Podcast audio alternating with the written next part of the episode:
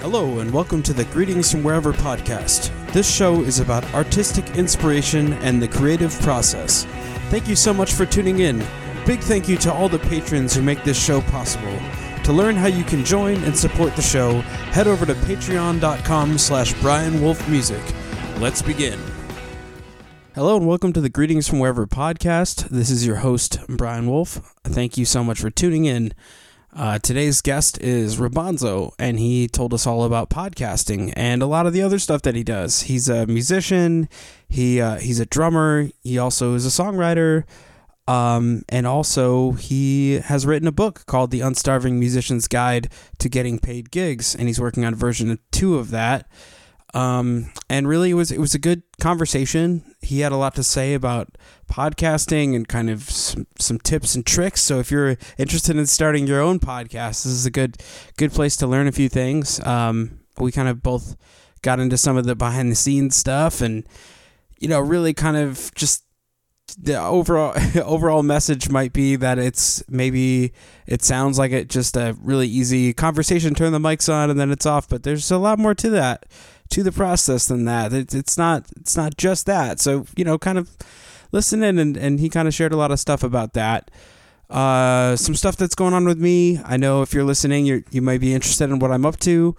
Uh, I, I do these live streams every Wednesday that have been a lot of fun that they kind of picked up. I've got guests coming up uh, on the last Wednesday of this month, which is, I think, the 31st, if I remember correctly.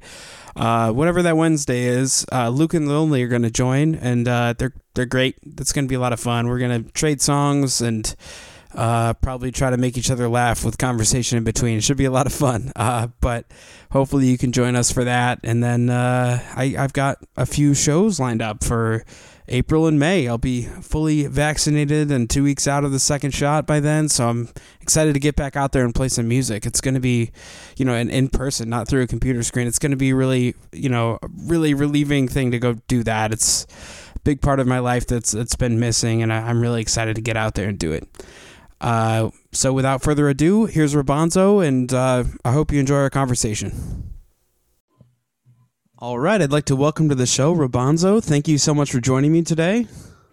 I'm honored, man. Thanks for having me on here. And it's always a blast to talk to you, whether it's for something like this or just for other casual stuff.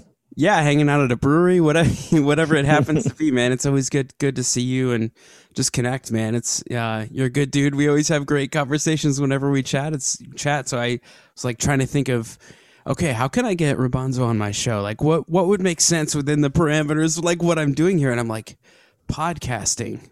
That would be awesome because it's kind of meta. It's you know, we're doing a podcast about podcasting, which is kind of kind of uh, silly in a way, but also I think it's it's a creative medium that's picking up tons of steam, um, and it just seems to be growing all the time. So I think it's interesting to talk about and kind of g- talk about what goes into making a podcast. Um, all those things and i kind of want to get into all the other stuff that you do too i mean you're like me it seems like there's just always a lot of stuff going on in your world especially creatively so um, it'll be cool to, to talk about all this stuff and kind of let the listeners in on it on your- Thanks, man. Yeah, yeah. And there's, you know, in actuality, there's a lot of podcasts about podcasts, but um, I think that this one's kind of cool because it's, you know, a couple of musicians talking about it and and um, both of us have been in the sort of interview format world so it should be fun Yeah, definitely, man. Um, so, uh, yeah, what have you been doing to stay creative over the last year? I mean, there's, I know there's kind of a lot of stuff, but obviously things have shifted for us. I mean, uh, the gigs aren't quite as, uh, you know, prevalent and all that stuff. I know you're a drummer and you play in uh, probably multiple bands. I know at least you used to play in a lot of bands. I'm not sure where you're at now, uh, but yeah, let me know what the last year has looked like for you as far as that shift goes. yeah well there's only been one gig and um, it was an opportunity it was a uh, an easy how do I want to say a pleasant opportunity was the word words were the words I was looking for um, because uh, there was no rehearsal involved. I just took a cajon um, and uh, I'd played with the guys before. It was a close to home thing. But uh, when it was over, unfortunately for me, no knock on the guys or anyone there, I felt like I shouldn't have done that, Mm. given the mm, my personal concerns about the pandemic. Yeah. So, but um, you know, I don't think anybody, uh, I don't believe or didn't hear that we were part of a super spreader event, so it was all good. That's good. Yeah, that's good. yeah, and um, but you know, I I've been saying it. It's somewhat coincidental, but over the last year, the new thing I started doing was working on my own music, and it was about this time last year that I sat down and you know was actually writing a song, you know, my first song on my own. And uh, I spent, man, I bet it was all the way through October, not writing it, but, you know, I wrote it somewhat quickly, but then um, getting the guys that I wanted to work with uh, logistically took a little while. And then one of them was happened to be not one, not only one of the contributing musicians, but the uh, mixing, mastering engineer. And he was, he's in high demand uh, and um, so that that took a little that added some time. And then you know i was still juggling the podcast a lot a bit more at the time. And i don't remember what else but you know just you a little more time here a little more time there. Before i know it it's october before i finished uh, i think is what, what what i landed on. And then i'm like okay i've never done this whole release thing before. So i spent um, a little time on that. And then i'm like well i might as well wait until january. So i just put it out january 8th of this year. Yeah. I, yeah I, going go ahead it's, it's a great single. I really really enjoyed it. It's a lot of fun. It's uh, very catchy. Uh, it's called "On Top of the World," and uh, I'll definitely post a link in, in the comments of like all the posts I put up about this and stuff. Um, Thank you. It's yeah, it's it's really catchy. People should definitely go check it out. Um, and you're in Panama. How long have you been there? My wife Sammy and I moved here in August of 2016, so wow. we're going to be going on five years. You know, this this coming August. Yeah, that's that's wild. Um, what's the music scene like there? I guess under normal circumstances, I'm kind of not thinking about the last year. What's the music scene like in Panama? Well, it was kind of a um, a bit of a shock for me, but that happened the last time we did a big move, um, but for different reasons. Uh, we're in initially we moved into a very rural area, and there was just not a lot of musicians there. So, um, for various reasons, we decided to move to a beach area that is a pretty big expat area where you know more than maybe tenfold the musicians or I don't know, but many more. Still not a lot like what I was used to. Like we came from the San Jose, California area. There's a big music scene there, um, varied, and uh, so that that was a big change for me. And then, but as far as the the gigs, you know, there's a lot of wonderful outdoor you know, gigs, um, a few things indoors. But musicians, that's funny thing, you know, the musicians that are doing gigs, so many of them are being super creative to try and create their own gigs sometimes because they're dying to play in this area as much as we can. And so, you know, we'll look for, you know, pitch private events at some like, you know, nicer restaurants maybe or some things I've seen. And even um, last year, you were probably around when I first started talking about it, but I wanted to do a house concert mm-hmm. and I mm-hmm. wanted to bring someone from the States and I wanted it to be a former pot, you know, a, rec- a podcast guest that I'd had. And so that was, you know, sort of my thing about creating some gigs. There was that when the artist came down, there was that, um, a, a, blues cruise. We called it on a catamaran, and then just one of the local outdoor venues. So stuff like that happens here in Panama City. It's different. It's um, more dense, more musicians but it's still a lot different than I'm not sure I could do it as a drummer. Um, it's like a perpetual state of road construction there. So, you know, moving yeah. around to gigs, I don't know, just be, crazy. I'm sure I would, but uh, the thought of it's like, ugh, I don't know. yeah, totally. Um, so I guess I'm wondering, and you know, I think this, this probably answer probably shifts for everyone when they think about why they do what they do, but why do you do your podcast? Like what makes you keep doing this this over and over again where you're you're interviewing people and putting this great information out there into the world um, you know what what keeps you coming back uh, well, I, I found out I really liked it. yeah, I, I think it's mostly the conversations. Yeah. Um, the connections I get to make with other music artists, industry professionals, and then you know, there's been this ever, uh, this ongoing um, effort to, like you said, publish stuff that is helpful information to others. So that part's fun too. And then there are just other little things that are fun about it. You know, the the behind the scenes things, editing's fun. Although I should, I arguably spend too much time on that and uh, learning about um, how to get it out there. Sort of like learning how to get your music into the ears of people. It's very similar with a podcast, right?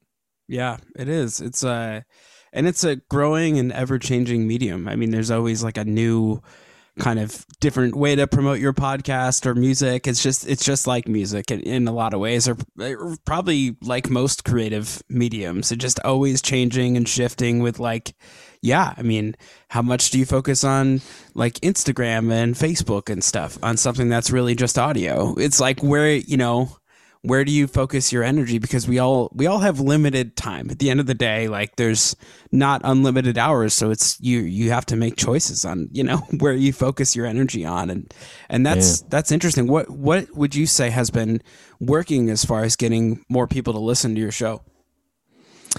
Man it's a lot of little stuff and i'm hoping you know there might be a there might be a pivotal a pivotal point uh, you know maybe a person or a place a channel that I can point back to at one point and say, you know, this this event really made a big difference. But honestly, it's been a lot of little things, starting with choosing a good host because uh, they're a tremendous resource for me to, um, to, to just know things that I need to know to promote the podcast and everything from how to make it sound good, how to make it look good. I know we're talking about an audio medium, but you know your your um, series artwork, your podcast artwork, little things like that. And for those that do episode artwork, which I don't, um, and man, and then later, you know, last year, yeah, last year I think I took a course offered by Pat Flynn, you know, to you learn some more stuff, and he taught me a lot of other little things, and I've noticed, uh, you know, a difference in download numbers for sure.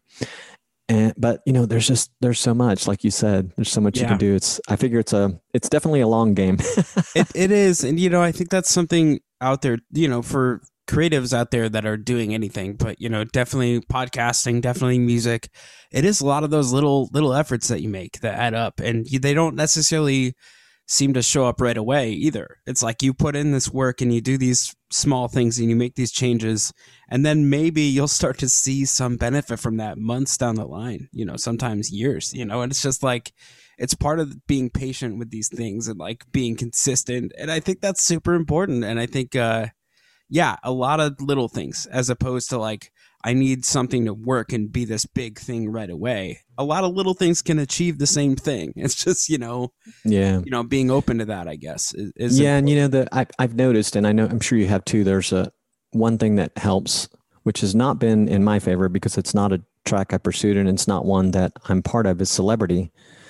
Um, so if you are a celebrity, that makes a difference. But if you're also in an interview format, right? If you're interviewing people who have notoriety um, of a more like celebrity status, that can can be a big deal. Uh, uh, not it's not everything I imagine, but it, it can make a big difference. But just like all of you guys that I do interview, who are independent musicians, some of you um, are bigger, you know, influencers on social, or you have bigger email lists, and you're just into promoting everything you do very methodically.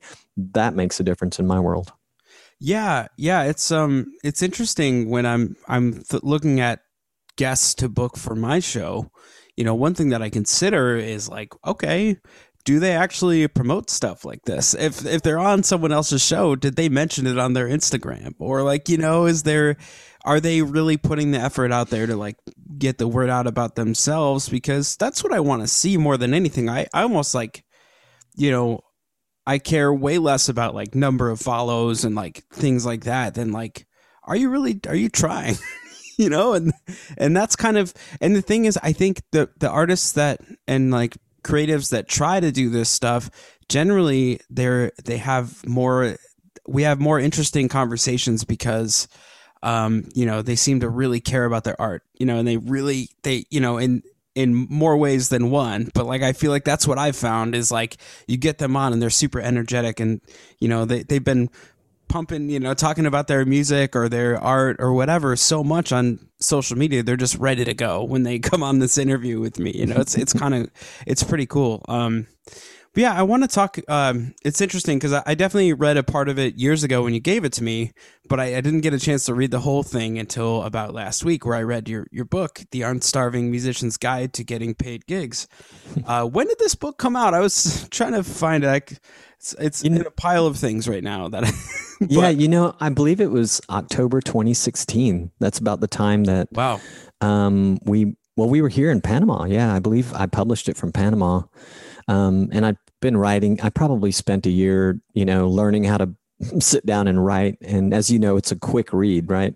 So yeah. it's not a lot of content, um, but just like sitting down and learning how to write and kind of tell my my story. But yeah, it's been a while, and and consequently because of that, and also because when I look back on it, after all the conversations I've had, I'm like, man, this thing could be a lot better. This is just, you know, my opinion. So, uh, I've been working on again, you know, trying to relearn how to be a writer, but I've been working on an expanded sort of edition to look at other areas because at the time, this is really just me looking at how to go out and get gigs as a you know like a working musician. And for me, to be more specific, I was a part-time working musician, but I thought that all the principles applied, you know, whether you're full-time, part-time, or whatever. Well, yeah, I think it's great too because you you're not like from the beginning saying like I know everything about everything and I'm an expert and you should listen to me. It's it's very much like you're very upfront in the introduction of just like I am a part-time musician. I have a lot of ideas that seem to be working and getting me these results x x whatever that you know if that's like you know it's and to you like you know in your world that you know that is like something that you were trying to achieve and you achieved it and you want to share why or or how you know and i think that's great and i think that's part of how you kind of set yourself up for success when you're um, putting things out there is like yeah just being honest with who you are and what you know and like that you're not like you know a professor at harvard talking about this you know or you know like something like that you're you're saying like these are my experiences and this is what I can offer you. And I think that's great about just being honest and upfront and and there's plenty in there that I, I took from it and also a lot of stuff that I'm like that's great. I do that too. Like that makes me feel good that like it sort of uh, reinforces some things that I'm already doing. And then you know some stuff that made me think like oh I should work on that more. Like uh, you know a big thing that I, I took away from your book was kind of being a little more organized about connections that I make. Um, yeah. you know like uh, you mentioned kind of doing a spreadsheet of some kind just kind of listing the name uh, you know what type of contact they are and then their email and just having that as a place to be and probably like the last time you contacted them or reached out and like I think that's a really important thing to do is be methodical about that in a way. Um, and everybody finds a different system that works for them. But I thought that was great and definitely something I'm I'm gonna probably start using myself. Um, well, that makes me feel good because honestly, you know, guys like you and you're like a lot of people that I've interviewed for uh, the Unstarving Musician, the podcast, and um, I'm like, well, these guys know all this shit. Um, so it feels great to hear you say like, you know, you made me think about something I need to do more of. So that's cool. Well, like yeah, that. and I think that's it's always it's always good to be out there learning. You know, it's even as if it's something you think about all the time. I mean, that's if it is something you think about all the time, you probably should learn more about it because it's important to you, you know. And I think that's yeah. kind of one way to do it is to read other people's thoughts and and you're so open about that. You've written this book, you have this podcast where I mean, you have all these people come on and share their experiences and then you throw in your own too. It's pretty cool. It's uh it's it's not you know it's not just like a one way thing where they're just talking about their ideas. You also contribute your own from stuff that you think about all the time clearly you know just like i do. So it's it's yeah, pretty yeah. cool. So people should definitely go listen to the unstarving musician podcast. Uh, you can find it pretty much anywhere you listen to podcasts. So yeah give give it a look up. I just listened to the most recent episode with uh, alyssa trahan. Am i saying yeah. that right? Yeah, mm-hmm, that, that was great. It, you know it's and that kind of leads me into my next thing is you know you and I did a chat kind of to talk about different ideas for a second edition of this book um, and that's kind of actually you and Alyssa had a similar kind of chat and that ended mm-hmm. up being a podcast episode which I think is really interesting um, but yeah I guess like what uh, how how do you think this second edition is going to be different from the first one what what type of new information might you see in there? Uh, different topics. I mean, how much of it is going to come from conversations you're having with people like this? Yeah, it's just going to talk about a lot more, uh, more areas of being an independent musician. And I had, you know, it's um, there's a fine line between doing a second edition and um, essentially embarking on something that should be another book, right? But yeah, I'm, I'm, I'm trying to be careful with that because um, I've covered so many topics with my guests on the podcast, and those those were kind of accidental too. It's just things that people have uh, have taught me, or that I found out prior to interviewing them that they are involved in. And many of these things fit very nicely, I think, with the premise of um, you know getting gigs getting booked and getting paid you know more often. So what it wouldn't do um that's kind of tough right now. It's at the moment i'm throwing i'm going to throw in all the ideas that i can but i think when i go through and start mm, editing it self editing um, i'm going to go okay that doesn't really belong here. That probably is another book. But uh, yeah it'll just be expanded. I and even in the area of just getting gigs i was in my own little uh, you know microcosm they're talking about a lot of it from my San Jose, greater San Francisco Bay Area experience, and then reminiscing on some things that happened when I was in Dallas, Fort Worth. So, um, some of you that I've talked to, you know, you tour the states, you tour, you go outside the country, um, you come to Panama and do gigs. So these are a lot of new things I learned. Like I didn't know anything about house concerts, for instance, back when yeah. I wrote the book, or I'd heard about them, but I didn't know anything about them. So there's just all kinds of opportunities, and I know that's a very vague answer, but no, tells yeah. you tells you I'm in the early stages of the writing. well, no, yeah, I think that's that's really cool. I, you know, and one thing that um, you know I observed about myself when we were chatting is like it's kind of hard to think about the idea of like doing things the normal way like I used to as a musician, like being out there gigging all the time. Like it was hard not to just want to talk about all the stuff I've been doing over the last year as far as like live streams and all that kind of stuff. So did you find do you think there's going to be a chapter about being more like virtual like that or do you see that kind of happening or is that something you're trying to gear more towards like when things are normal again? You know, I think that it has to be in there, but it depends on when I actually put this thing out. But it'll still have to be in there because I don't know how you feel about the future of live streaming, but I think um, it is going to be part of our lives in a way that we, m- many of us, like myself, haven't really envisioned yet.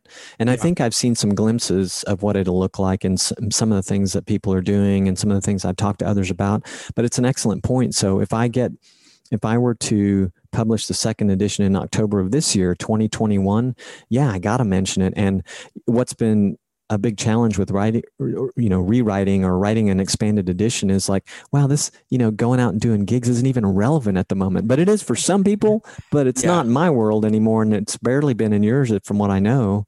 Yeah, so. not not at all. Actually, over the last, it's been so it's, it's yeah, it's something that I I've kind of mentioned a few times. It's just like yeah, I think once we were three weeks into the kind of COVID lockdown, that was the longest I'd gone since I was like twenty of like without playing a, a gig, you know, which is nuts. But you know, it's um so and it's I'm still there. I haven't played any gigs in person, but the live stream stuff is helping scratch the itch a little bit. But yeah, it's crazy. It's such an adjustment for sure. But it, yeah, I, I would imagine, yeah, live streaming has to be in there. I think because it's you know it's something I I've learned how to do. I've gotten a lot of joy from, and I think people um, have gotten a lot of joy from it too, just from reading the comments and all that stuff. It's um, so it's just something that's probably going to keep evolving and growing just kind of like podcasting is. It's it's going to be another medium like that I, I i believe. So yeah i mean why not talk about it in your book? I think that's that's totally smart. Um so uh yeah i guess one thing that you had mentioned kind of in the in your first edition of this book was um, kind of how you were starting to build this brand around yourself as opposed to like you know th- there's building brand and like social media stuff for your bands and like your music acts. But then as like a drummer, a podcaster, uh, you know, jack of all creative trades, I would say. like, you know, it's uh it's cool that you I've I've seen you do it. You know, you you talked about doing it in the book and kind of starting that process and now you you've really done it. You've got, you know, the unstarving musician, you've got the book, the podcast, um, your Instagram handle, which is that Robonzo? I can't remember what Robonzo drummer because some other schmuck has Robonzo on Instagram. we got to find it. we got to trademark it. yeah. So yeah, um, you know, it's so what would you say is like the benefit to building a brand around yourself versus like a band necessarily? Well, I mean, it certainly gives you freedom to do things more easily within the context of a band or outside of the con- that context. So, and and for me, um, I st- I guess I started. I was playing in so many bands. I once upon a time, I kind of wanted to be known for you know this guy that everyone knew. Oh, Robonzo's going to be playing drums, or Roberto, however they know me, is going to be playing drums, and so that that was part of it. And then um, as the podcast went on and on and on, and I have this other one too. That's a, that is a, a small business version of the Unstarving Musician. It's more like talks a little bit more of brick and both brick and mortar and online businesses and interview format and and then you know there's the original music which was an, obviously lends itself to the Robonzo brand but I thought I, I need to just make everything you know everyone needs to know that that's who I am so if they see that they know that it's Roberto Hernandez and one of his creative endeavors yeah. so you know it allows me to step in and out of the of different things I guess just like when I stepped in and out of one band to go sub for another one and eventually kind of before I left the Bay Area, I had a band that sort of used that name within it, um, Robonzo's Bolero, which was just a trio that consisted of me and two of my other favorite players in the area, and eh, that's sort of an extension of that. And so, and now you know, here I'm publishing music as Robonzo, so it's just I don't know, it lends itself to a lot of creative outlet, right? Yeah, yeah, that's really cool. Uh, yeah, and that's that's interesting, and it's also something that like you know I think you'll always be thankful that you you set it up because yeah, you can go a lot of different directions. You're not in any sort of box about it. It's like, you know, you can you can do a lot of things within that that maybe even you're not thinking about yet. You know, maybe you want to take a different creative endeavor, but you could still put it under your own all this effort that you've put into like creating your own brand, you know, it's not like you'll be starting at zero because you have to like put a new page for this new thing that you're doing. You know, I think that's I think that's really smart, and definitely I can see the benefit to that. Um, so yeah, I wanted to talk about the single "On Top of the World." Uh, it came out last month, and uh, yeah. it's it's excellent. It's very catchy. It's upbeat. Um, I so you kind of did you reach out to other musicians? Are they uh, did they track things remotely, or you know, because uh, was that does everyone live in Panama, and did they come to a studio? Like, let me know how that process worked. I'm curious. Yeah, you know, I I started out, you know, penning the melody on a, on an acoustic guitar and some lyrics. Um, literally, I this is how it went. I cut a demo using at the time I was using a GarageBand, and I reached out to a guy that I'd met in um, the Dallas Fort Worth area, who was one of my very first guests on the podcast. After I met him, I'm like, I got to get that guy on the podcast. He seems really interesting, and he's very talented and I, you know, I got to learn a lot of stuff about him, including that he has been you know, mixing and essentially, you know, producer means a lot of thing things, but you know, from a sound from a sonic perspective, he's a he's a bit of a producer and he's just an excellent musician, great singer. And I sent him the demo and said, What do you think? He goes, I dig it. I'm like, I was wondering if you'd play guitar on it. Sure. So it started out just as a fun project, and um, we were going to use a mutual friend to play bass, but logistics and life just kind of got in the way. So I had a, you know, I had another guy in my back pocket, so to speak, or a couple of them actually, and uh, so I tossed. I, I was at a point where I wanted to get it done. Now going back to the the second guy that came in on the project, he basically he could have done the bass for me, which he did, and uh, and like he brought the whole demo to life, right? Suddenly it's a song. He's got some wonderful guitar parts on it, um, bass. Uh, I didn't have the drums yet, so he put some he put some drums on, knowing that I, I was going to record them. So um, I did record the tracks here in Panama in a room much like this one, a different one, um, but much like this one. Brutal f- acoustically, brutal acoustically, but um, it yeah. worked out for recording. And then I tapped on a friend of mine who lives in San Jose that I played a lot of gigs with, who's a bass player, and just um, he's one of these guys I've talked to mentioned a lot on the podcast because when you play with him, and I played with him probably in three different bands, you know, subbing here or whatever. He's one of these guys that sort of lifts everybody up, and mm. he does it both in his attitude and his demeanor and his his knowledge of theory and his ear and his playing and he's just an all-around great guy and a great player so i brought brought him in so his tracks he did in um, san jose and we were as uh, i think laura price says we flew him into uh, to or maybe rex brown told me that we flew them into dallas and uh, in the dallas area and chris responti uh, mixed and and did most of okay. the instrumentation on it yeah. cool that's that's awesome i mean that is um yeah it's i think that kind of speaks to what we were talking about before about kind of uh you know the connections that you know you've made through just playing music with lots of different people. And in the book you talk a lot about subbing with different bands and kind of getting to know more and more people and um, just always being a cool dude. I don't know like just Ryan. you know i think that's a that's a big part of it too it's just never being a pain in the ass you know to people. I think that's like a huge thing and, and people remember that you know and and you know they remember it the positive attitude and the you know kind of being professional and things like that. And also you know being just being mindful of keeping those connections intact. I think that's a really big thing. And it sounds like you know you were able to kind of reach out to some of those connections. You mentioned you have a lot of bass players that you know that that can't be by accident. That's something that you know you went out there and like you got to know people. And that i think that's something that you can do um, consciously and i think that's important to build your your network you know i think that's great that you do that and it's you kind of putting your words to practice it sounds like i feel so lucky i do um, and i i said it you know i'm wrapping up i mentioned to you before we started recording i'm wrapping up i have wrapped up sessions for a second single and um, I, I said it this time too. I'm so lucky. I know these guys and these other people, you know, that are willing and able to to do this this kind of work with me. And and also i wanted to mention you know to be honest uh, i was a pain in the ass sometimes and people remember that too. Oh yeah. Um okay. and uh and, and, you know the other thing they do is they remember when you apologize. Yeah.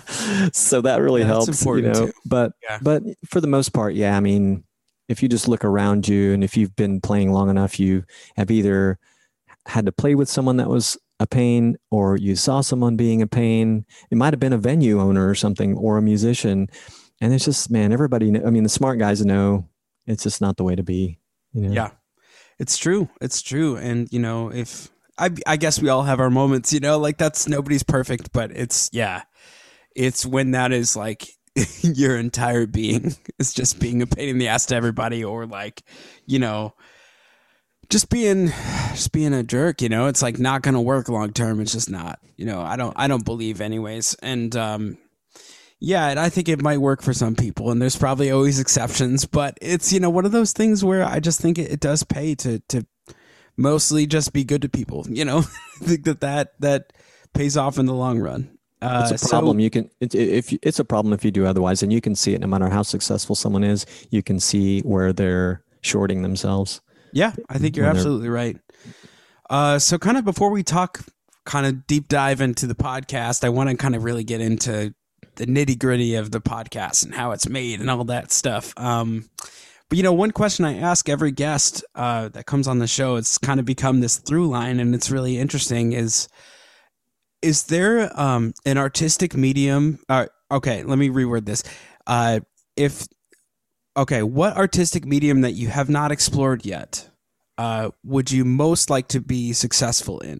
Is there something out there that you haven't really done much of yet that you're just really curious about? Would love to like get out there, get do it, and become a success at that. Yeah, there's a. I mean, there's really a couple things, and then there were three things that that came to mind. But um, graphic design, like really knowing that well, because you know, um, most independent musicians know or independent podcasters know if you have just the slightest bit of skill there, which I do for sure, um, that it's a big help. But you know, at some point you got to bring someone in and help you or learn how to do it. So that would be fun. Probably the biggest reach right now, because I've literally done nothing in it, is um, short film or like mm-hmm. video production. Like I'd like to put something together and direct it. Um, and I thought the video for um, on top of the world would be like a you know sort of testing the waters to do that, but um, logistics, you know, time, money, and things sort of have slowed me down on that project. So I haven't done that yet. And the other one that came to mind, um, so I do freelance web design as well, and there's just so much, uh, you know, it's sort of like working your your music business. There's so much you can learn, you know, to be um, to have a higher skill set or more success. So I wouldn't, I would. There are some areas there that I'd love to bone up on as well. Yeah, yeah, that makes well. It sounds like you've. Well, it's it's interesting because you know sometimes people focus so much on one medium, you know, but you're someone who does a lot of things, you know. So it's like interesting to talk to someone like you who wears a lot of hats, and it's just like, is there something that you haven't explored that you want to? And it sounds like there's a lot of things. So I, will be oh, interested sure. to, to talk to you in a few years and hear about the new music videos that you're making and stuff because I know you're going to do it. You're just somebody that seems like, you know, you think about doing something and you just you do it, which is great. I think that's a great quality in a person. Um but uh I would love to talk more about the Unstarving Musician podcast. We've kind of spoken a little bit about it, um, but I kind of really, for listeners that are maybe thinking about starting their own podcast or just kind of curious as to like how it's made and things like that. I, you know, there's obviously we could probably go on all day about all of these little factors I'm going to ask about, but you know, just kind of general ideas of like how this stuff happens. I think it would be really interesting for the listeners to hear about this because they may just hear a conversation and just think, okay, these two met and they turn a mic on and that's it. But there's just so much that goes into these things. And I really kind of want to highlight um, what that is. And maybe sometimes for someone else like that, this podcasting world might be scary for them. They might hear that it's a lot of work and sometimes hearing more and more about things make it less scary, you know, when you learn more information. Um, yeah. So, I kind of want to put some stuff out there, but first off, let's just talk off the bat. What is your podcast about? Total like it features um I say features weekly interviews. It's scaled back as of about January to every other week um, while I put a little more focus on music. But it features um, weekly, biweekly interviews with independent musicians and music industry professionals and the conversations are intended to dive into creative processes, business aspects, marketing, productivity, all the things that help us, you know, create more music and have a, a journey that's a little bit easier. Absolutely. Yeah. And it's it's great to that it's it really is, you know, we we as listeners get to learn about all these guests that you have on and learn about you uh, also, but you know, we get to learn about ourselves through these questions that you ask because they're very leading into being um, educational. And I think that that's, uh, you know, especially as a musician, really, really important to gather more and more information all the time because everything's always changing and everybody has a slightly different approach. What works for one musician may not work for another, but there's a million things to try and see what works, you know? Um, yeah.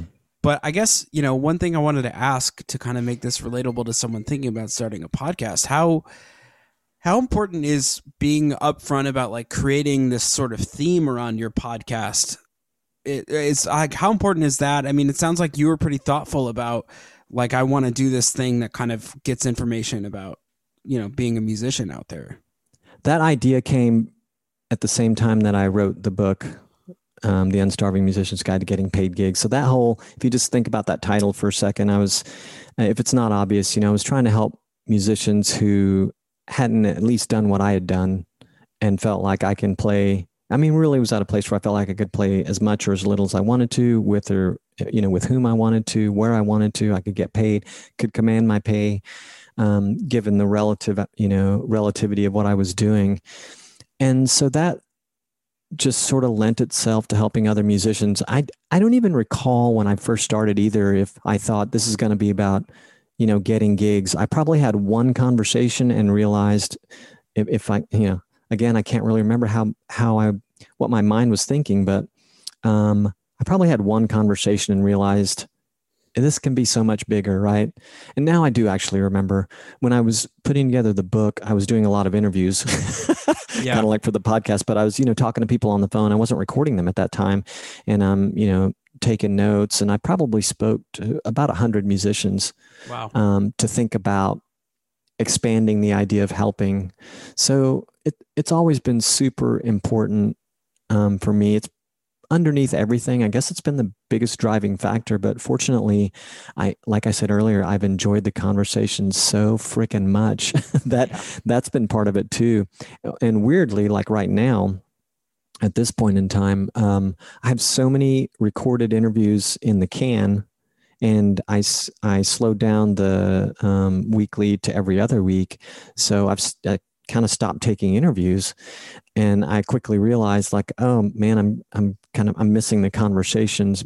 But there's this other aspect of it and i don't know if you've experienced this yet but when you go back depending on how you edit and i know some podcasters you've probably met some too that that show gets recorded and it just goes it goes out to the listening world almost the minute they're done recording it. But for me and i think for you you know i go back and listen to those conversations um, again and that's a whole uh, wonderful experience too. Um, I get you know this big smile on my face, and also when I'm actually having the conversation, uh, I'm really trying to, you know, pay absorb what I'm what I'm hearing. But I also don't like taking a lot of notes while I'm um, listening. So that means that unless I sit down right after, which I do a lot of times, right after the interview, and type up a bunch of notes, I really do have to go back and re-listen to everything anyway. But so yeah, it's been important to help. I mean, that's the driving factor, but I get so much joy out of the conversations themselves. So we'll see what I'm going to do about the fact that I'm not talking to people as regularly. So yeah, thanks for having me on this, by the way. So we could, we could, I could feel like I was doing an Of course, interview. we can, we can scratch that itch a little bit. Um, so, uh, yeah, what, what equipment do you use for your podcast? What, what program do you use? Like, how, what's, you know and and on top of that like what would you advise someone at least gets if they're going to start a podcast? I mean the number one thing is to to me is not so much about gear but selecting your host.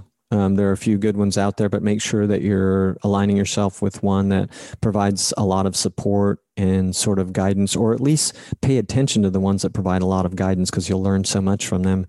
But as far as gear i mean i had a laptop um, you don't even need one of those to do a podcast, but I had a laptop that had GarageBand on it, um, which allowed me to do some editing. I used Skype for the longest time, which I still actually like a lot.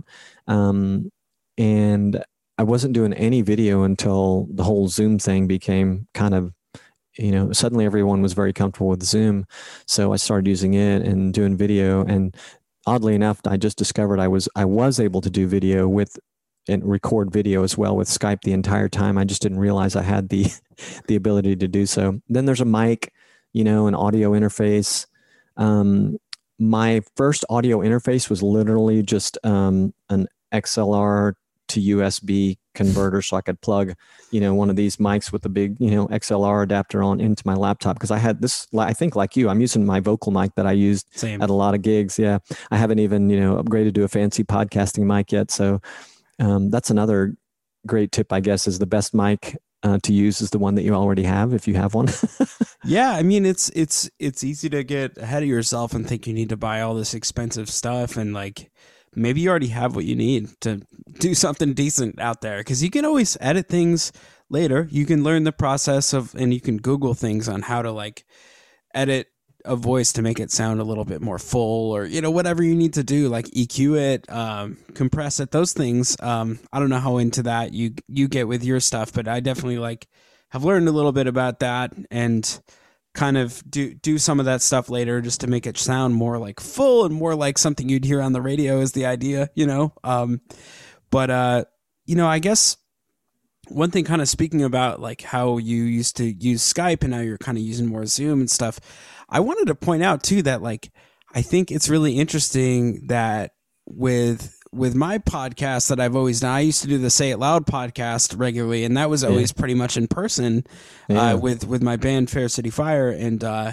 you know it was kind of such a novelty. It's like oh, like when I heard about you doing this, like he does it from Panama. You you call him or you Skype with him, and uh, and he records it that way. I was like, what? Like, like you can do that? So like, I just want to point out you were ahead of the curve. I think like a lot of people are using Zoom and stuff, but it seems like you were already kind of doing this remote stuff and already were pretty comfortable with it. Where a lot of us were scrambling to figure out how to do it. well, and I was kind of doing that with the video with Zoom, but uh, with everybody else probably. Um, and you know, I got to say that going back to the early days where I was just doing audio, there is a certain advantage to doing audio only. Um, and I, I don't really know how to explain it, but there are just cues that happen when you don't see each other uh, that make the conversation somehow feel remarkably at times more intimate. it's weird because huh. you would think that seeing each other the entire time, you should try it sometime actually. You might be forced yeah. to. One day somebody's going to say, I can't do um, video, but you can call me on my phone, which is what I do on Skype a lot. Um, but you might try it sometime. It's pretty, it's pretty interesting. Yeah. You know, it's, it's funny. I was pleasantly surprised because, uh, uh, my first guest this season, uh, it was a band out of Buffalo called the Spinwires, and uh, the uh, guitar player was like, "Yeah, I, I can't do the video. Um, I just need to call into the Zoom session." So all I saw was like the phone icon, and I was like, "Well, um, this is going to be weird." The so the bass player was there on video and stuff, so like wow. that that felt normal. But then there was you know one of them that was not on video, and I was like, "Is that going to be weird?" And it it really wasn't. I, I honestly I don't know if I noticed a, like a benefit to that, but also there was one on video, one on phone. So it's hard to tell, you know, which which was better or worse. But um but I did find that like there wasn't really anything like off about that necessarily. What you know, maybe it's because I've done a few of these now, where it just kind of whatever happens seems to be comfortable. Some some people's laptops just kind of shut off in the middle of our interview. Like whatever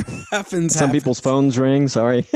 no, no, it's okay. It's it's it's part of just doing all this stuff at home and you know making all this stuff work. But uh, it's all it's all interesting and just being flexible, I guess. You know. Um, but uh, I guess you know when you're thinking about a guest to have on your show, I think I think I actually reached out to you uh, originally. I think I heard you talk to Ray Prim, and I was mm. already a fan of his. And I, I honestly don't know him that well. I'm just a fan of his music, and I think he's hilarious. Uh, so of course I'm going to listen to any interviews that he does um, for both of those reasons. But um, you know, I heard him do the interview with you, and I was like, I, I want to be on this show. And I reached out to you, and, and we kind of made it happen. But is that how you found most of your guests are getting booked? Are they reaching out to you? Are you going out and finding people? Is it a mix?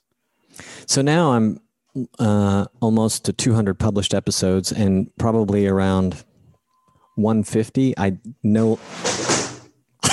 I swear I'm not this unprofessional all the time. um, for anyone listening, a picture just fell in the background. Um, it's it's really windy here, and uh, there's literally stuff booming around in the like the windows and there's a door because I have a window open behind it. So I was trying to make it shut up and I leaned to Chris, you know who Chris Taylor is? The musician I, slash artist from San Antonio? I have heard the name a bunch. I don't know him. Maybe on my podcast, but yeah. I have this beautiful painting of his which just slid down to the floor, but it's it's not broken, Chris. good, but, um, Still intact. Yeah. Okay, wait, where were we? What was I saying? uh, how do you decide who to have on your show? Uh, ah, yeah, I literally don't have to reach out to people anymore. I have um, enough PR people and just people like you did that one day way back when reaching out to me and both on the musician side and the industry side. So that's been kind of cool.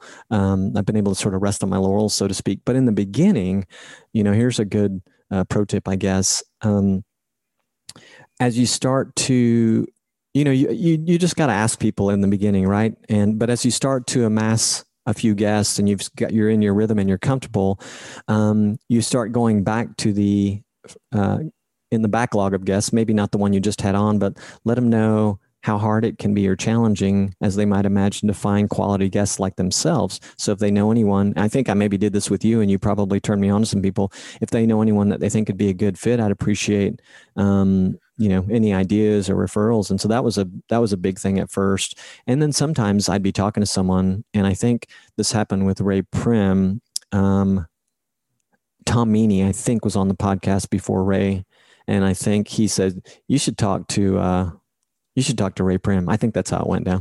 yeah, that's so those kind of things happened. Yeah. yeah, just kind of being mindful of of those connections and you know, you know, using your network in in a smart way too. Like, you know, and the thing is too, kind of uh, knowing that it's collaborative. So if they were to reach out to you, like, hey, do you know any musicians and uh, the San Jose area, I'm sure you would be helpful for them too. So it's you know kind of one of those things. I think that you know it's uh, I I'm always I'm always down. You know if if if someone like you reaches out like hey do you do you have any ideas for the show and I remember you did that I, I sent you some people I don't remember exactly who but um yeah if uh if you made it onto his show um and you're listening if you made it onto his show because I recommended you you're welcome. um, just kidding. Uh, so I guess when you're preparing for one of these interviews, uh, you've got a guest coming on. Obviously, you know a little bit about them. How much preparation you do? How much stalking into their Instagram do you do? Like, you know, what what level of preparation is there? How do you come up with these questions? You know, if on a good day I have an hour, and that's actually kind of my minimum requirement an hour before we sit down. Um, there might be a few minutes when I first find out, like learn about the guest, which could happen weeks before, where I'm like, oh yeah, this person would be great, and I sort of just take a couple, you know, copy some links down for future reference. But then I give myself an hour to sit down and literally comb through their work. And yeah. um, the the biggest or most challenging part for me, with more so with some artists than others, or in, same with industry professionals, is to try to find out something personal about them. And one trick I've been meaning to use, and I, I don't think of it in time, I just need to plan it out. But when somebody refers uh, or recommends uh, that I interview someone and I actually do it, probably the best thing I could do is ask, like, for instance, when you referred whomever, I can't remember who it was either, but you probably gave me a couple people. What I coulda, shoulda, woulda done was go back to you and say, Hey, Brian, is there something about them that you can tell me that I could ask about that would just be a complete surprise to them? Nothing embarrassing or like gotcha, but just something that'd be like, Oh, wow, how did you know about that? Or, you know, maybe yeah. they'd go put it together and go, You must have talked to Brian. that's so that funny. would be good. That's, that's a really interesting idea. Um, but other than that, I have to go through their bio. I look for article, you know, like uh, print interviews they did, and sometimes looking, you know, at their Instagram or Facebook, you can learn things about them, like, oh, they're a coffee addict like me, or they have dogs or whatever, and those things can sometimes. Uh, be fun as well, but some artists are really bad about that. Um, probably because they detest social media or whatever, and they just don't really yeah. publish anything personal. And I get, I know that you know some people are just uh, they're shy about it or whatever. You know, they're kind of not comfortable doing it yet. So those are the yeah, more challenging ones. It's it's got well, it's interesting because I think there is um, because I do some uh, freelance work, uh, kind of doing like social media for a couple different artists, and uh, you know, it's been an interesting conversation. Like, how much do you do personal stuff on Instagram? How much do you want to talk about your dog, or you know, like whatever it is, you know, and um, and it's interesting. There's this there's this thing like you know one of them makes beer you know and it's like is that you know he's a musician that's what we're really trying to put out there but is that interesting enough to put out there? And i think it is. I think it's really because the thing is you're probably going to find other musicians that also make beer or like beer. They'd be interested in learning that you do that. I think that's kind of you know sometimes that's just the name of the game a little bit is being a little bit more open you know and, and it's it's not easy for a lot of people. So I definitely get where you're coming from with that. But the whole notion that like why would anybody care about this is I don't know, it's kind of selling yourself short I think in a way. And I think if you find that you put it out there, if you're interested in it, someone else will be too. That's what that's been my kind of approach and what I've sort of tried to get out there to uh, my clients and stuff talking about this stuff. Um, yeah, and I'm sure you've experienced this, and this is sort of advice to myself too. Is like uh, if you just practice putting it out there, whatever it is that you're going to put out there, if you just practice being personal or or getting on, turning the camera on, and doing whatever you're going to do on Instagram or YouTube, um, it gets easier for sure. Definitely. And I saw you recently did like an Instagram live thing. That was really cool. I, I That was my long hair, yeah, it was. It was. my shaggy hair. Yeah. It wasn't that long, but yeah, yeah. You got a cut. Looks good, man. Um, thank you. but as But I, as I I, noticed right away on the video, right? let's, let's recall that. before before I forget, oh, I was going to look at my phone, but I turned it off because it kept annoying us. But um, I listened to episode ten of this podcast uh, with Luke and well of Luke and two members of Luke and the Lonely. Is that what they're called? That what Yeah, they call yeah. themselves? Luke and the Lonely. One of them was Luke, right? Yes, Luke And and, what was the- Sarah. Sarah, yeah. yeah, Um, that was great. And I'm like, oh my God, you're a natural. So I thought you must have uh, gotten some benefit from doing that. They were so different, those in person interviews that you used to do with Fair City Fire on that podcast. That must have helped a little bit. But was there. Was there prep work or was it like 10 episodes in you just finally got your stride? Because I was listening to it. I was really impressed. Well, thank you so much. I that's co- so cool that you listen to that. I really really appreciate that. Um, you know, I think it, it, it there's some benefit to just doing it. You know, it's coming around to episode 10, it's a little bit more comfortable. You can definitely hear my voice and the ums and likes start to come down and like the clicking like that sound.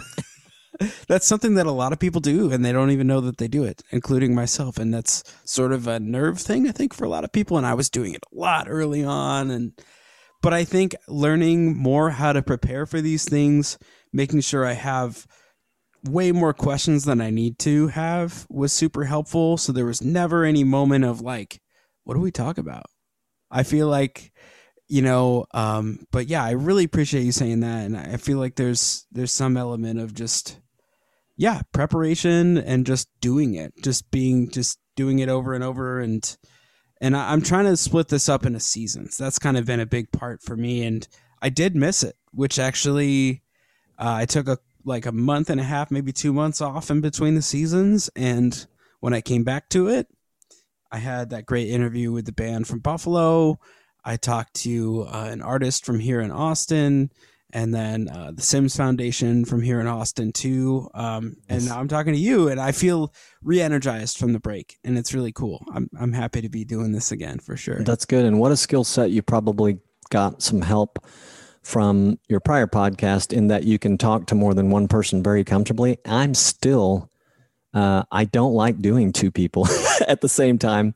I'll do it, but I like having one on ones when I do the interviews for sure. It's always it's a it's a tough conversation because uh you know I even with the Buffalo band that I had on you know there's four members in that band and I pretty much one of my rules for the show is no more than two guests. I'm so sorry. And Luke and the Lonely same deal. I mean they've got uh three at least three super active members. They may have one more I'm not positive. But you know it's just one of those things. I can't do more than two people. It's it's too much. Um it's just there's two especially with something audio it's really hard to not talk over each other. And uh but yeah i think with that it just seems like the biggest thing is giving people the space to talk and being very direct about like this is your question you know and this is your question. And or like yeah. And i think some bands are probably just better at answering like that too you know They were really good. Uh, Luke and Sarah, uh, yeah uh, they were great guests too. Um, they're funny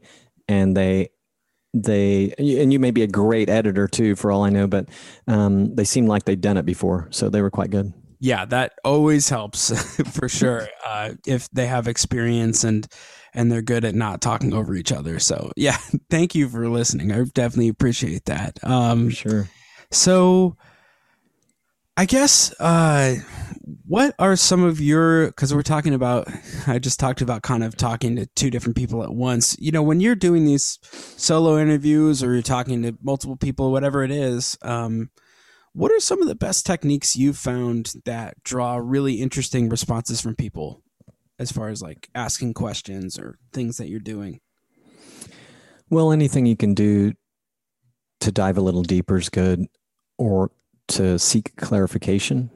yeah You know, the simple phrases like, what do you mean by that? Or how so? Um, or how did that make you feel? you know, yeah um, those things are great. I think also, like for the people that I had a little trouble figuring out something personal for, starting the converse the interview literally with talking about where they're from, you know, Yeah. and finding out if they had and just listening you know that's a that's a big thing right? You know and i have a i think i have a shortcoming with maybe all interviewers do this but i'm sure there are varying levels of skill right? But much of it in the editing right? I'm sure but you know you're trying really hard to listen but you as an interviewer you're also trying to think ahead enough. And in the listening uh, not only you know to the answer to your question but is there another opportunity in what they're saying right now for me to ask something even more interesting or something else interesting? So that that's a great trick. If you happen to be a great note taker which again i'm i'm okay at it. I've never really liked taking notes that much and i i'm handwriting which i think if you can do that you've got the workspace for it and you like writing and can literally do it in a notebook and you're fast at it and can sort of think and do that at the same time you're a great candidate for interviewing people for a podcast you know Yeah. i end up um, you know i got a wireless keyboard i end up typing but i have to be careful with that too that literally can turn into more editing because you can hear me tapping away on there and i also don't want the guests to feel um, any sort of distraction or maybe like i'm not really listening because if they hear that uh, which they may and there are ways around it right i can put a little whatever they call them a prophylactic on top of my keyboard or something you know yeah. ways around it. But I prefer to just really listen uh, for opportunities. And one last thing I did in talking to you about like the whole interview process, I'm reminded I should go back and look at these. I reopened this. Um, I use Evernote a lot, and I reopened this one note that's just questions that I put together for interviewing. And uh, they come from you know everywhere from like great interviewers to like some, one night sitting with my wife talking about interviewing and she just had some great idea. So i'll try to write those down. And if i happen to uh, have a shortage of questions or want to back up i mean i should go back to them and just like get the short list and always have them there as a good backup or as a reminder to dig a little deeper. That's a real good trick for me Yeah, I think that kind of prep work is always is always good. Um, you know, it's it kind of reminds me. I don't necessarily do what you're talking about with uh, with podcast questions, but for like songs, it reminds me of my technique for songs because it'll be like different moments in life where I'm like, oh, that'd be an interesting song, but maybe I'm not ready to write that song in that moment, or um, you know, I'm just I don't have my guitar at the moment, or I'm just not in the creative space. I'm going to write down that idea in a note. And then, you know, when I am in that creative space, I can come back to it and look at this long list of notes on my on my phone and some of them make sense and want, you know, I'm excited to write about. Some of them I'm like, what was that? What wait, what? i think that's so smart though um, yeah. I, I don't do enough of that, but and I'm I'm a you know I'm a young songwriter because I just started you know not so much that I'm young, but uh, I think that's a great idea. Uh, what a way It to come back. I've been I've been sort of almost writing on the spot, but you know here we're talking about my second song's done, so Yeah. I need a little mean- more. I need a little. I need a few more hours at it to figure out what my routine really is.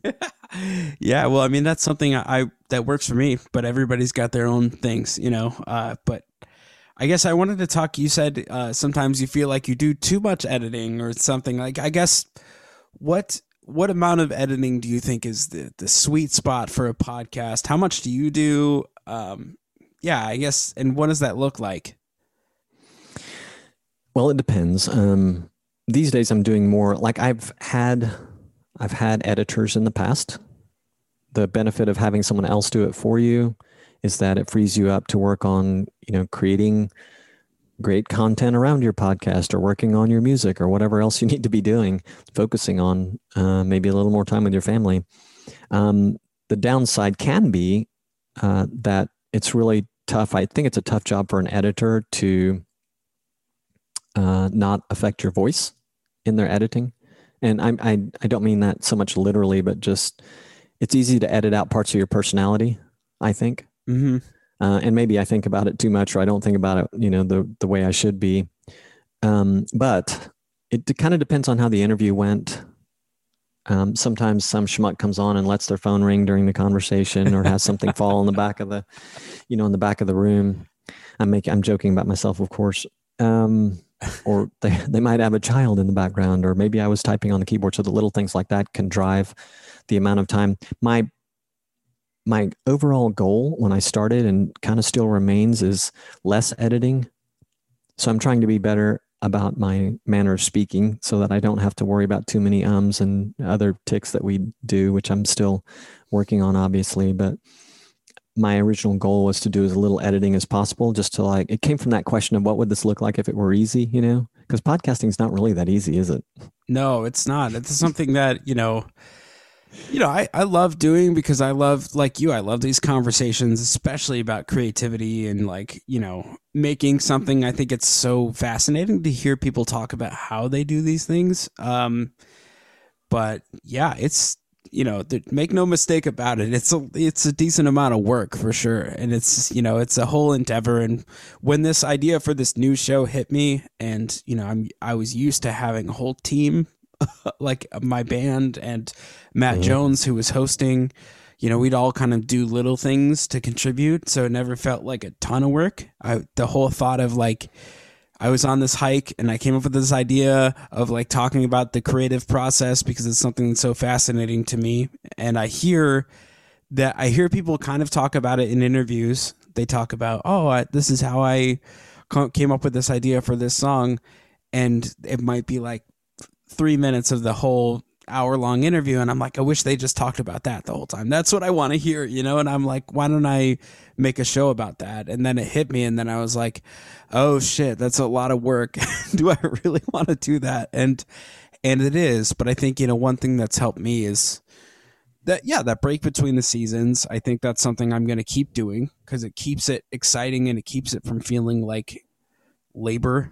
you know, it's like it's something that I do enjoy listening back to them, you know, and, and editing, that's a big plus of that. Like I get to listen to the thing over and over over again, you know, I, I don't listen over and over again, but you know, it's at least that one time through and take notes and make sure, you know, everything flows well. But um yeah, it's a lot of work for sure.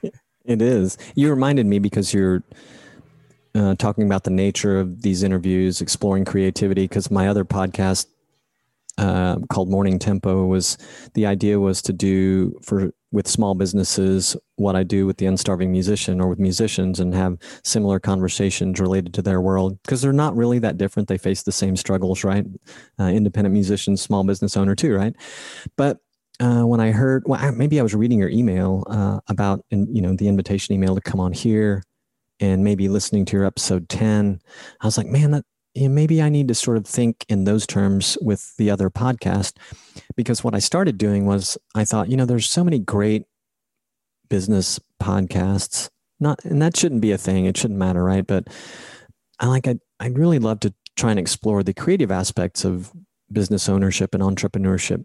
It's been sort of a challenge uh, because I've been trying to fit it into that world. And when I was reading about and when I listened to you talk about yours, I thought, you know, maybe I just need to let creativity be at the forefront of those conversations and either let them be coincidentally with business owners, you know, and I, yeah. that means I have to identify a different type of uh, person, I think, to be on the podcast move on that podcast moving forward. But anyway, I just wanted to share that it was you kind of inspired me to start rethinking about how I do that one because I've been trying that podcast for me. I've been it's been trying to find its legs.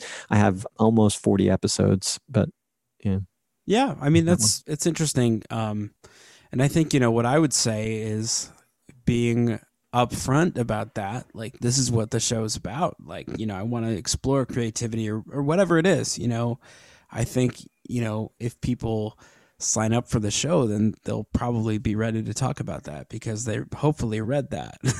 you know? Yeah, that's like a really good point. And yeah. uh, you made me think you definitely, you know, the email that you sent me makes would make anyone think about it. Like you said, if they read it, right?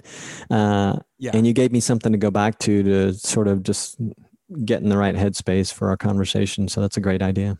Yeah, um, yeah, it's it's it's it's been it's been really fun. And, you know, it's one of those things where I, you know, when I started this show, one of my concerns was like, you know, what about that person that's not really open about their creative process, or they're they don't really know how to define it. They just kind of do things, and you know, I, that hasn't happened yet, and maybe it will. I don't know, uh, but I I think that someone that isn't open about that stuff or doesn't know how to talk about it probably wouldn't sign up for the show. That's that's you know kind of what I imagine, but also maybe it will happen and I'll be ready for it. yeah, maybe it'll something. be like the best challenge and opportunity that you face as an interviewer. yeah, yeah. I guess I'm not afraid of it. It was just kind of like a, oh, what if that happens? you know, um, there's a there's a lot of what ifs when starting a new thing, but um, yeah, I guess uh, you know, I guess overall, you know, we kind of talked about building this episode, editing. Uh, we we definitely talked. We kind of covered promoting it afterwards. Um, but yeah, I guess what's the best single piece of advice you'd give somebody thinking about starting their own podcast? Hmm, man, you know, on top of just do it. Um, that's so tough because there are so many different formats. Yeah. Like maybe they're not going to interview, maybe they're going to be seasonal, maybe they're not. And there are so many topics I can't even I haven't even imagined, you know, that that I run across every day. So I guess it would be like with any songwriting is different, I think, but like with just about any other creative endeavor that you're going to put out in the public space, it's it's a lot like a book. Maybe people can sort of wrap their head around a book idea or a product idea. Um, is to just go out and see what's out there already. Um, everything from what you think you're going to name it to is anyone talking about it? Is that a good thing if there's a lot of people talking about it for you? Or is there like a big gaping hole? That's probably a good thing in the podcasting space, but either one can be a good thing. So that honestly, that's probably what I would say is spend some time finding out what's out there and talking to some sharing the idea with people. That's the other thing. Share the yeah. idea with people that you know and trust and like, as they say, and you know get their input. You might get some great ideas. Yeah, I think that was helpful for me thinking about this show was sharing it. And another benefit to sharing it was that it kind of held me accountable a little bit because I had told people like I'm going to do this thing and it's really exciting. What do you think? And you know, I I just feel like there's this element of like, okay, I better do it now. I told all these people totally. I'm doing this thing, and it was like another push to make it actually happen and try to like set a date and just this is going to be when the first episode comes out. like I don't know if this has happened to you and maybe you're when you put it out there in the in the world you're a little more consistent about you know when the amount of time you spend on it to make it happen but I don't know if you've had this happen but you're like dang you know I I've been talking about this for months. Nobody yeah. said anything about it, but I need to get going, you know? Yeah, for so. sure. That happens sometimes. Absolutely. Um, but yeah, man, I, I just want to thank you so much for taking the time today. I really appreciate it. Um, you know, this show's called Greetings from Wherever, and I'm talking to you from Panama, which is really cool. This is the first, I think, international episode, which is awesome. so exciting. It's the first time for everything. Um, and it was cool to talk to you about podcasting and just just about everything else you're up to. I'm sure there's some things we didn't even get to because you do so much. But thank you for taking the time. It all. For sure, man. Thank you for having me on. It was a it was a real pleasure, and uh, yeah, hope we get to do it again. Absolutely, man. All right, have a good one. Cheers. Thank you for listening to the Greetings from Wherever podcast. To support the show, please visit patreon.com slash Brian Wolf Music or just like and subscribe wherever you listen to your podcasts. Thank you, and we'll see you next time.